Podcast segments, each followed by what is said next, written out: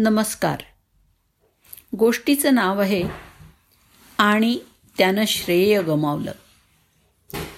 Corona महामारीमध्ये एक काळ असा होता की सगळीकडे ऑक्सिजनचा तुटवडा भासत होता. हवेमध्ये मुबलक प्रमाणात असणाऱ्या ऑक्सिजन या वायूचं महत्त्व काय आहे हे आपल्याला त्यामुळे पुन्हा एकदा कळलं. हवेमध्ये ऑक्सिजन असतो. आणि तो आपल्याला जगण्यासाठी आवश्यक असतो.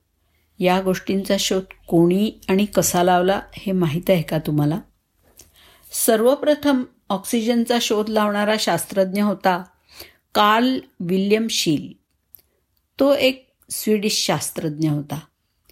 त्यावेळी स्वीडन जर्मनीच्या आधिपत्याखाली होतं. त्याचे वडील धान्याचा व्यापार करत.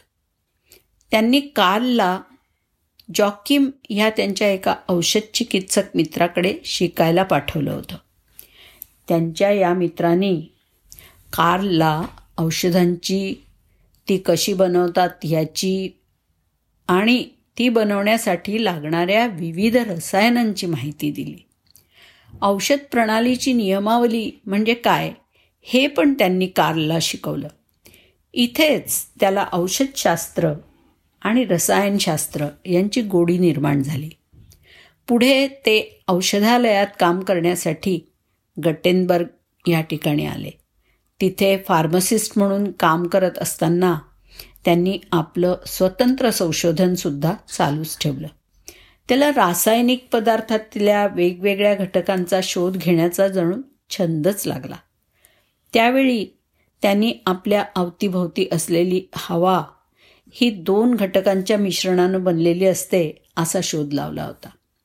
पोटॅशियम नायट्रेट मँगनीज डायऑक्साईड आणि सिल्वर कार्बोनेट अशा रसायनांच्या घटकांचा अभ्यास केल्यावर त्याला ऑक्सिजनचा शोध लागला होता. सतराशे बहात्तरमध्ये त्यांनी ऑक्सिजनचं अस्तित्व सिद्ध करणारा प्रबंध लिहिला होता आणि तो प्रबंध स्वीडनच्या रॉयल सोसायटीकडे प्रकाशित करण्यासाठी पाठवला.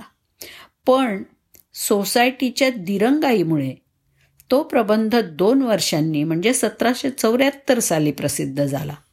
तथापि दरम्यानच्या काळात जोसेफ प्रिस्ले या शास्त्रज्ञांनी ऑक्सिजन शोधल्याचा दावा केला होता. त्यामुळे ऑक्सिजनच्या शोधाचं श्रेय जोसेफ प्रिस्ले या शास्त्रज्ञाला मिळालं आणि काल शीलनं ऑक्सिजनच्या शोधाचं श्रेय गमावलं. यावरून लक्षात आलं ना? दिरंगाईमुळे नुकसान होऊ शकतं. याचसाठी म्हटलं जातं की कल करे सो आज कर आज करे सो अब. धन्यवाद.